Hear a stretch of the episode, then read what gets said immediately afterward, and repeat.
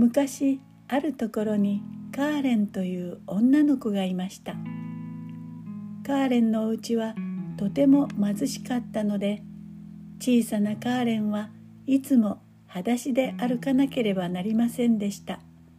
かわいそうなカーレン。カーレンのたった一つの楽しみは靴屋さんに並んだ大好きな赤い靴を眺めることでした。あの靴は誰よりもこの私に一番よく似合うのに。カーレンのお母さんが病気で亡くなりました。カーレンはみなしごになってしまったのです。これからは誰がカーレンの面倒を見てくれるのでしょう。カーレンは泣きながら教会へ行きました。涙でにじんだカーレンの目の前に突然赤い靴が差し出されました。ええ確かに赤い靴。カーレンの裸足を憐れんだ靴屋のおばあさんが作ってくれたのです。まあ赤い靴だわ。カーレンは思わず叫びました。そうともお前さんに作ったんだ。さあ履いてごらん。おばあさんに促されてカーレンはまず右足を入れました。続いて左足。なんとぴったりではありませんか。カーレンは嬉しそうにくるっと回りました。ああ夢のような履き心地。その靴は赤いボロ切れを継ぎ合わせて作っただけの粗末なものでしたがカーレンにはなんと輝かしく美しく見えたことでしょう。どうもありがとう。私によく似合っているでしょう。似合うともお前さんはまるでお姫様のように見えるよ。カーレンはとうとう赤い靴を履くことができたのでした。でもそれはこの上なく悲しいお母さんのお葬式の日。カーレンは赤い靴を履いてお母さんのお葬式に行きました。お葬式に赤い靴は似合いませんでしたがカーレンにはそれしかないのですから仕方がありません。でもさっきまで涙に濡れていたカーレンの顔からはいつの間にか悲しみが消えていました。カーレンは時々赤い靴を眺めては一人で微笑んでいるのでした。帰り道カーレンと牧師さんは馬車に乗った品のいい奥さんに呼び止められました。奥さんはカーレンを一目見て気に入りました。奥さんは牧師さんとお話をしてカーレンを自分の家へ引き取ることにしました。カーレンは自分が赤い靴を履いていたので可愛く見えたのに違いないと思いました。けれども奥さんはお屋敷に着くなりカーレンに赤い靴を暖炉の火で燃やしてしまうように言いつけました。慎み深い奥さんには赤い靴は派手すぎて若い娘にふさわしくないと思えたのです。赤い靴は燃やされカーレンは黒い靴を履かされました。カーレンは優しい奥さんのもとで何不自由のない日を送っていました。読み書きも縫い物もお祈りも教わりました。それなのにカーレンはああ赤い靴があれば私はもっときれいに見えるのにやがてカーレンが新しい靴を買うことになった時カーレンが選んだのは言うまでもなく赤い靴でした。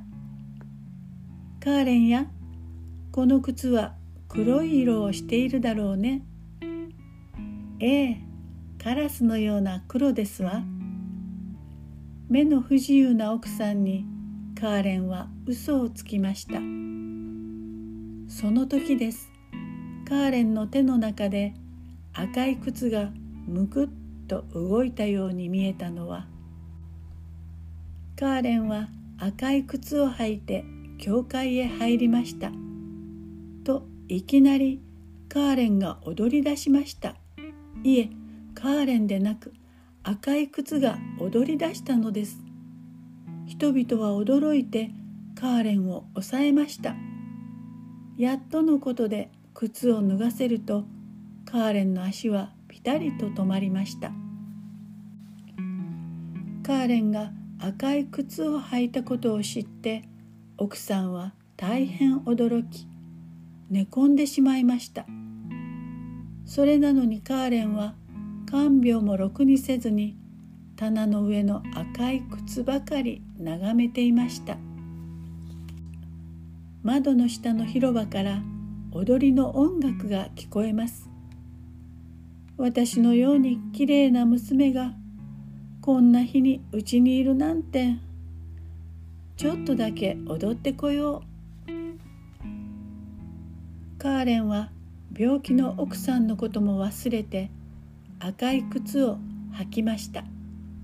履いた途端にカーレンはもう踊り出していました。踊りながら階段を降り一人でに家を出て町の通りへ出て行きました。広場まで来てカーレンは止まろうとしました。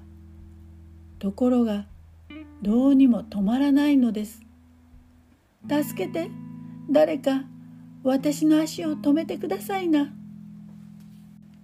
カーレンは驚きました。周りの人にすがろうとして慌てて手を差し伸べました。それでも止まることができません。人々の間をあっという間に通り過ぎ寂しい道や暗い森を踊り抜けカーレンはなおも踊り続けていきました。いえ赤い靴が踊り続けたのです。踊り続けながらカーレンは何度も赤い靴を脱ごうとしました。けれども靴は足に吸い付いたようにくっついて離れません。茨の藪を通り抜けるとカーレンの顔や足に血がにじみました。墓場を通り過ぎると気味の悪い笑い声が響いてきました。カーレンが再び住み慣れた町を通るとあの優しい奥さんのうちから今しもお葬式が出るところでした。カーレンはどんなにお詫びをしたいと思ったことでしょう。でも足は止まらずカーレンは風のように通り過ぎてしまいました。昼も夜も踊り続けてカーレンの顔は真っ青になり着ている服もボロボロに裂けました。疲れとひもじさとで今はもう息も絶え絶えでした。雷に打たれ嵐に襲われながらカーレンは天に向かって叫びました「お許しください神様。私が間違っておりました」そしてカーレンはその場にぱったりと倒れてしまいました。哀れなカーレンの願いは天国の神様のもとへ届きました。神様はカーレンの罪をお許しになり天国へ召されました。そこではもう赤い靴に苦しめられることはありませんでした。そして誰も赤い靴のことでカーレンを責めたりもしませんでした。